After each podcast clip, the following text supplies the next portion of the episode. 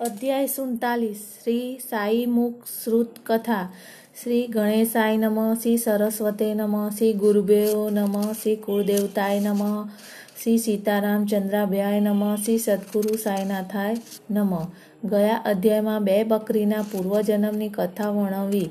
આ અધ્યાયમાં વીરભદ્રપા તથા બસપ્પાની કથા આપી છે. પોતઘાટ બાબાના મુખ કમળને ધન્ય છે. એ મુખ સામે એક ક્ષણ પણ નજર કરતા ગત જન્મમાં દુઃખો, શોકનો નાશ થાય છે અને આપણા પર સુખની વૃષ્ટિ થાય છે. બાબાની આપણા પર કૃપા દ્રષ્ટિ થતાં જ કર્મ, બંધન, સત્વર તૂટી જાય છે તથા આનંદ પ્રાપ્ત થાય છે. ગંગાજીમાં સ્નાનાર્થે તેના પર તીર પર જનાર લોકો મેલપાપ ગંગાજી ધોઈ નાખે છે. પણ ગંગાજી પોતે તીવ્ર ઈચ્છા સેવે છે કે સંત લોકોના પોતાના કાંઠા પર આવે અને ત્યાં એકઠા થયેલ સર્વ મેલ પાપ દૂર કરી દે. કારણ કે ગંગાજી જાણે છે કે એ સર્વ પાપનો પુંજ તો સંતના પવિત્ર ચરણમાં જ દૂર થાય છે. શ્રી સાંઈ સંત શિરોમણી છે. ચાલો આપણે તેમની પાસેથી નીચેની પવિત્ર કથા સાંભળીએ. સર્પ અને દેડકો. શ્રી બાબા બોલ્યા, એક દાડો સવારે નાસ્તો કરી હું બહાર ફરવા નીકળ્યો અને એક નદીના કાંઠે હું આવ્યો. થાકી ગયો હતો. તેથી ત્યાં બેસી હાથ પગ ધોઈ નહીને તાજે થયો. પાસે જ એક ગાળા માર્ગ હતો. ત્યાં એક ઝાડના છાયામાં હું બેઠો, પવન ધીમે ધીમે વાતો હતો, ચલમ પીવાની તૈયારી કરતો હતો, ત્યાં જ મેં દેડકાનો મોટો અવાજ સાંભળ્યો, ચકમક કરીને દેવતા સળગાવ્યો, એવામાં એક વટે માર્ગુ ત્યાં આવી ચડ્યો અને નમસ્કાર કરી મારી પાસે બેઠો. તેને વિવેકથી પોતાને ત્યાં જમીને આરામ લેવા માટે મને પ્રેમથી આમંત્રણ આપ્યું. તેણે જ ચલમ સળગાવી આપી. એ દેડકાનો મોટો અવાજ ફરીથી સાંભળ્યો. તેથી શું છે તે જાણવાની તેની ઈચ્છા થઈ? તેથી મેં તેને કહ્યું, એક દેડકો સપડાયો છે, જે પોતાના કર્મના કડવા ફળ ભોગવે છે. ગત જન્મમાં આપણે જે કંઈ વાવ્યું હોય, તેના ફળ આ જન્મમાં ભોગવવા પડે છે. તેથી તેને માટે રડવું નકામું છે. પછી વટે માર્ગુએ ચલમના દમ લઈ મને આપીને કહ્યું, હું જાતે જોઈ આવું. મેં તેને કહ્યું, એક મોટા સાપે દેડકાને પકડ્યો છે, તેથી તે રડે છે. ગત જન્મના બંને બહુ દુષ્ટ હતા. આ દેહને કર્મના ફળ ભોગવે છે અને વટે માર્ગુઓ ત્યાં જઈને જોયું તે એક મોટા કાળા નાગે પોતાના મોઢામાં દેડકાને પકડ્યો હતો. મારી પાસે આવીને બાબા, તેણે કહ્યું, બાબા, દસેક મિનિટમાં સાપ દેડકાને ગળી જશે. મેં કહ્યું, નહીં નહીં, એવું કંઈ નહીં બને. હું તો એનો બાપ અહીં આવીને બેઠો છું. તે સાપને કેમ ગળી જવા દઈશ? શું હું અહીં ફોકટ આવ્યો છું? હું કેમ છોડાવું છું તે જોજે.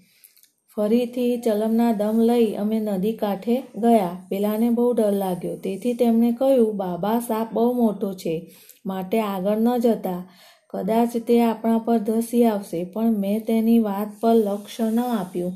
હું ઠેઠ સુધી ગયો અને બંનેને ઉદ્દેશીને કહ્યું, અરે વીરભ્રતા તારા શત્રુ ચેન સપાને દેડકાને અવતાર આપ્યો તો એ પસ્તાવો નથી થતો.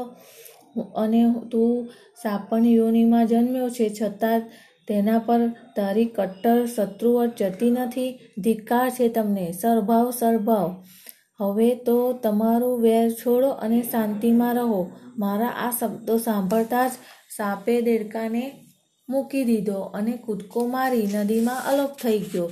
દેડકો પણ કૂદીને જાળીમાં ભરાઈ ગયો. જોઈ, આ જોઈ વટે માર્ગુ આશ્ચર્ય પામ્યો. તેણે કહ્યું, સાપ આપના શબ્દ સાંભળી એકદમ દેડકાને છોડી નદીમાં અલોપ થઈ ગયો. એનું કારણ હું સમજી શક્યો નહીં. આ વીરભદ્રા કોણ અને ચેન બપ્પા કોણ? તેમને અદાવતનું શું કારણ હતું? એ એથી વળી અમે પેલા ઝાડ નીચે આવીને બેઠા અને પછી ચલમના થોડા દમ લઈને એ આખો એ અદ્ભુત પ્રસંગ મેં તેમને કહી સંભળાવ્યો. હું રહેતો હતો તે સ્થળથી ચાર પાંચ મેલ પર એક પ્રાચીન સ્થળ હતું. ત્યાં મહાદેવનું એક મોટું મંદિર હતું. તે મંદિર જીર્ણ પડું પડું થઈ રહ્યું હતું. તેને સંભળાવવા માટે ગામના લોકો ફાળો એકઠો કર્યો. મોટી રકમની ટીપ થઈ. પછી પૂજનની વ્યવસ્થા કરી. મંદિરના જીર્ણોદ્ધારના નકશા તથા અંદાજ પૂરા કર્યા. ગામના એક ધનવાને ખજાનચી નિમી બધી રકમ તેને આપી, આ સર્વ કામ તેને ભળાવ્યું નિયમિત હિસાબ રાખી તેને પ્રામાણિકપણે બધી લેવડ દેવડ કરવાની હતી, પણ તે ભારે લોભ્યો હતો. તેથી જીર્ણોદ્ધારમાં ઘણો થોડો ખર્ચ કર્યો અને કામ બહુ ઓછું થયું અને તે ફાળાની બધી રકમ ખર્ચમાં ઉધારી દીધી. કેટલાક પૈસા પોતે જ હજમ કરી ગયો અને પંદર, પંદરની એક પાઈ પણ ખર્ચી નહીં, માત્ર મોઢાનો જ મીઠો હતો. કામ બહુ ધીમું તથા ખરાબ થયું હતું અને ફાવે તેવા કારણ આપતો. ગામના લોકોની તેની પાસે ગયા અને કહ્યું, શેઠ, તમે પોતે કંઈ મદદ નહીં કરો અને પ્રયત્ન નહીં કરો, તો આ કંઈ કામ થવાનું નથી. માટે ધાર્યા પ્રમાણે કામ કરાવો. અને તેમણે ફરીથી ફાળો એકઠા કરી, થયેલા પૈસા તેને આપ્યા. એ તો પાછા પૈસા લઈને બેસી ગયો અને કશું કામ થયું નહીં. થોડા દડા પછી મહાદેવે તેને સ્ત્રીને સ્વપ્નમાં દર્શન દીધા અને કહ્યું બાય તું ઉઠ અને શિવાલયમાં ઘુમ્મટ બાંધ. તું જેટલું ખર્ચ કરીશ, તેનું સૌ ગણું હું તને આપીશ. બાઈએ આ સ્વપ્નની વાત પતિને કહી. એથી શેઠને બીક લાગી કે આના ખર્ચમાં મારે સંડાવવું પડશે? તેથી તેણે સ્ત્રીની વાત હસી કાઢી અને કહ્યું, આ તો માત્ર સ્વપ્નું કહેવાય. તેના પર આધાર રાખીને કંઈક વળવાનું ન હોય. મહાદેવજી ખુદ મને દર્શન આપીને કેમ ન કહી ગયા? તારાથી હું કંઈ દૂર હતો? આ તો કોઈ ખરાબ સ્વપ્ન છે. તેમાં આપને પતિની વચ્ચે કજિયો કરાવવાનો કોઈ હેતુ લાગે છે. એ સાંભળીને બાય શાંત થઈ ગઈ. દાતાની ઈચ્છા વિરુદ્ધ મોટા ફાળા કે દાન એકત્ર થાય એવી ઈશ્વરની ઈચ્છા હોતી નથી. પણ પ્રેમ ભક્ત સેવાના ભાવથી આપેલી નજીવી રકમથી પણ પ્રભુ રાજી થાય છે. વળી થોડા દાડા પછી મહાદેવે બાઈને ફરીથી સ્વપ્નમાં દર્શન આપ્યા અને કહ્યું, જીર્ણોદ્ધારના ખર્ચ બાબતે તારા ધણી જોડે કશી ચર્ચા કરીશમાં. તેને શિવાલય માટે એક પાય પણ ખર્ચવાનું કહીશ નહીં. હું તો તારા ભક્તિનો, ભાવનો ભૂખ્યો છું. માટે જો તારી ઈચ્છા થાય તો તું તારું પોતાનું દ્રવ્ય ખર્ચજે આ સ્વપ્ન દર્શન પછી બાઈએ પોતાના કરિયાવરમાં પિતાએ આપેલા દાગીનાનો ઉપયોગ આ કામમાં કરવાનું નક્કી કર્યું. અને લોભી શેઠને જરા ચિંતા તો થઈ, પણ આ કામમાં પણ શિવજીને છેતરી લેવાનો તેને બેત રચ્યો. એ દાગીનાની કિંમત ઓછી આંકી, તેનું મૂલ્ય હજાર રૂપિયાનું ઠરાવ્યું. અને પોતે તે રાખી લીધા અને હજાર રૂપિયા રોકડા ન આપતા તેના બદલામાં શિવજીના નામે એક ખેતર ચડાવી દીધું. તેની સ્ત્રી પણ કબૂલ થઈ. આ ખેતર દુબાકી નામે એક ગરીબ બાઈનું હતું. તેને ત્યાં જ બે બસો રૂપિયામાં ગીરો મૂક્યું હતું, પણ બાપડી ઘણા વખતથી છોડાવી શકતી નહોતી. તેથી આ લુચ્ચા લોભી શેઠે પોતાની સ્ત્રીને દુબાકીને તથા માધીજીને અમે સૌને છેતર્યા. એ જમીન ખેડવાણ નહોતી. સારા વરસમાં પણ તે કંઈ પાકતું નહીં. તેથી તેની કશી કિંમત આવે તેમ જ નહોતું. આ, આર, આ સાટું થઈ ગયું અને એ ખેતર મહાદેવજીના ગરીબ પૂજારીના નામે ચડી ગયું. તેથી પૂજાજી, પૂજારી રાજી થયો અને પછી કેટલાક સમય બાદ એક અજબ બનાવ બન્યો. ભારે વાવાઝોડું થયું અને ગાજવીજ સાથે સખ્ત વરસાદ પડ્યો. તેમાં એ લોભી શેઠના મકાન પર વીજળી પડી. તેથી એ પત્ની પત્ની બંને ગુજરી ગયા. પેલી દુબાકી પણ મરણ પામી. બીજે ભવે જે ધનવાન લોભી શેઠનો મથુરામાં એક ગરીબ બ્રાહ્મણમાં કુટુંબમાં થયો અને તેનું નામ વીરભદ્રા પાડ્યું. તે પેલી ભક્તિવાળી પત્નીનો જન્મ આ શિવાલયના પૂજારીના પુત્રી રૂપે થયો અને તેનું નામ ગૌરી પાડ્યું. પહેલી ખેતરની માલિક દુબાકી આ પૂજારીના પુત્ર રૂપે જન્મી, તેથી નામ ચેન સબ્બા પાડ્યું. આ પૂજારી મારો ભક્ત હતો. તે મારી પાસે ઘણીવાર આવતો અને બેસીને ચલંબીતો તેની પુત્રી ગૌરી પણ મારી ભક્ત હતી. તેની વય વધવા લાગી. તેનો બાપ સારા મૂર્ત્યા શોધ કરવા લાગ્યો. તે મારી સલાહ પૂછતો હતો. મેં તેને કહ્યું, વાતની ચિંતા કરીશ, માં. મૂર્ત્યો પોતે જ ઘર પૂછતો આવશે. પછી તેની વાતનો નાતનો પેલો વીરભદ્રા છોકરો રખડતો ભીખ માંગતો આ પૂજારીને ઘેર આવ્યો. પૂજારીએ મારી સંમતિ લઈ ગૌરીનું લગ્ન આ વીરભદ્ર પાસે જોડે કર્યું. આ લગ્નની ભલામણ મેં જ કરી હતી. તેથી શરૂમાં તેનો ભક્ત બન્યો. આ ભવે પણ તેનો લોભ, ધન લોભ તો એવો જ તીવ્ર હતો. તેથી તે મને કહેતો, બાબા, મને પૈસા મળે એવું કંઈક કરો. કેમ કે હવે હું પરણ્યો છું.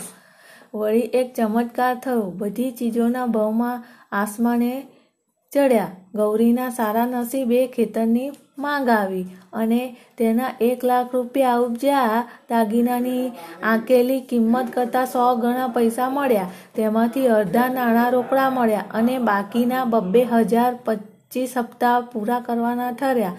આ સોદો સૌને ગમ્યો. પણ આ ધનને લીધે કંકાસ શરૂ થઈ. તેથી મારી સલાહ લેવા બધા આવ્યા. મેં કહ્યું, આ મિલકત શિવજીની છે, માટે તે પૂજારીના નામે છે અને પૂજારીએ પુત્રી ગૌરીને તે આપેલ છે. માટે આની વરસ એકલી ગૌરી વારસ એકલી ગૌરી જ છે. માટે ગૌરીની સંમતિ વિના એક પાય પણ ખર્ચાય નહીં. એ રકમ પર તેના ધણીનો મુદ્દલ અધિકાર નથી. મારી આવાજ સાંભળીને વીરપત્ર પા ચીડાયો. અને બોલ્યો, તમારે ગૌરીનો હક સ્થાપિત કરીને તેની બધી મિલકત રફે દફે કરવી છે. તેના વેણ સાંભળી હું સમસમી ગયો, પણ પ્રભુનું નામ લીધું કંઈ બોલ્યો નહીં. પછી વીરભદ્રપા આ ગૌરી જોડે લડતો હતો. એક દાડો બપોરે મારા પાસે ગૌરી આવી મને કહ્યું, બાબા, આપ કોઈ વેણ મનમાં લાવશો નહીં. હું તો આપની દીકરી છું. માટે મને અવગણશો નહીં. આમ ગૌરીએ ગૌરીએ મારું રક્ષણ માંગ્યું. મેં તેને વચન આપ્યું કે સાત સમુદ્ર પાર કરીને પણ હું તને સહાય કરીશ. એ જ રાતે ગૌરીને સ્વપ્ન દર્શન થયું. સ્વપ્નમાં મહાદેવજીએ દર્શન આપીને કહ્યું, બધું ધન તારું છે. એ કોળી પણ બીજાને આપીશમાં ચેન બસ સપ્પાની સલાહ લઈ, શિલા, શિવાલય થોડું માટે થોડુંક ધન ખર્ચે. એ દ્રવ્યનો તારે કોઈ બીજો ઉપયોગ કરવો હોય તો મસ્જિદવાળા બાબાની સલાહ લેજે. ગૌરીએ આવીને સ્વપ્ન દર્શનમાં મને વાત કહી. મેં તેને વ્યાજબી સલાહ આપી. મૂડી તો તું તારી પાસે જ રાખજે. વ્યાજનો અડધો ભાગ બસપ્પાને આપજે. વીરભદ્રપ્પાને આમાં કંઈ લેવા દેવા નથી. હું આ પ્રમાણે વાત કરતો હતો. ત્યાં જ વીરભદ્ર પપ્પા અને ચેન બસપ્પા લડતા લડતા ત્યાં આવ્યા. તેમને શાંત પાડી મેં ઘણી પાડવા મેં ઘણી મહેનત કરી અને વળી ગૌરીને થયેલા સ્વપ્ન દર્શનની વાત પણ કરી. પણ વીરભદ્રપ્પા તો ક્રોધમાં ગાંડો બની ગયો અને બસપ્પાનું ખૂન કરી તેના રાઈ રાઈ જેવા ટુકડા બનાવી ધમકી આપી ગયો. બસપ્પાની, બસપ્પા બીકણ હતો. તેને મારા પગ પકડી લીધા અને મારું રક્ષણ માગ્યું. શત્રુના ક્રોધમાંથી રક્ષણ કરવાનું મેં તેને વચન આપ્યું. એ પછી કેટલા સમય બાદ વીરભદ્રપા ગુજરી ગયો અને સજ સર્પરૂપે જન્મ્યો. ચેન બસપ્પા પણ મૃત્યુ પામીને દેડકા રૂપે અવતર્યો. ચેન બસપ્પાની બૂમો સાંભળી મને સારું વચન યાદ આવ્યું. તેથી અહીં આવીને મેં તેને બચાવ્યો અને વચન પાડ્યું. ભયની પાડે પ્રભુ ભક્તિ નો વહારે હંમેશા દોડે છે. ભગવાનને જ નમે અહીં મોકલનારા બેન બસ સપ્પાને દેડકાને બચાવ્યો. એ સર્વ પ્રભુની લીલા છે. સાર, આ કથાનો સાર એટલો જ છે કે માણસ વાવે તેવું લણે છે ને બીજા કરેલા દેવાના લેવા દેવાના હિસાબ પતી ન જાય અને નસીબમાં લખેલું દુઃખ ભોગવાઈ ન જાય. ત્યાં લગી કંઈ છૂટકો થતો નથી. ધનનો લોભ માનવીને ખૂબ જ નીચો પડે છે અને જેને પરિણામે તેનો પોતાનો તેમજ બીજાનો નાશ થાય છે. સ્વસ્થ શ્રી સંત સજ્જન પ્રેરી દે ભક્ત હેમંત પર વિચિતે શ્રી સાંઈ સમર સચ્ચરિત્રે શ્રી સાંઈ મુખ કથા કથાનામ સુડતાલીસમો અધ્યાય સંપૂર્ણમ શ્રી સદગુરુ સાંઈનાથાય પણ મમસ્તુ શુભ ભવંતુ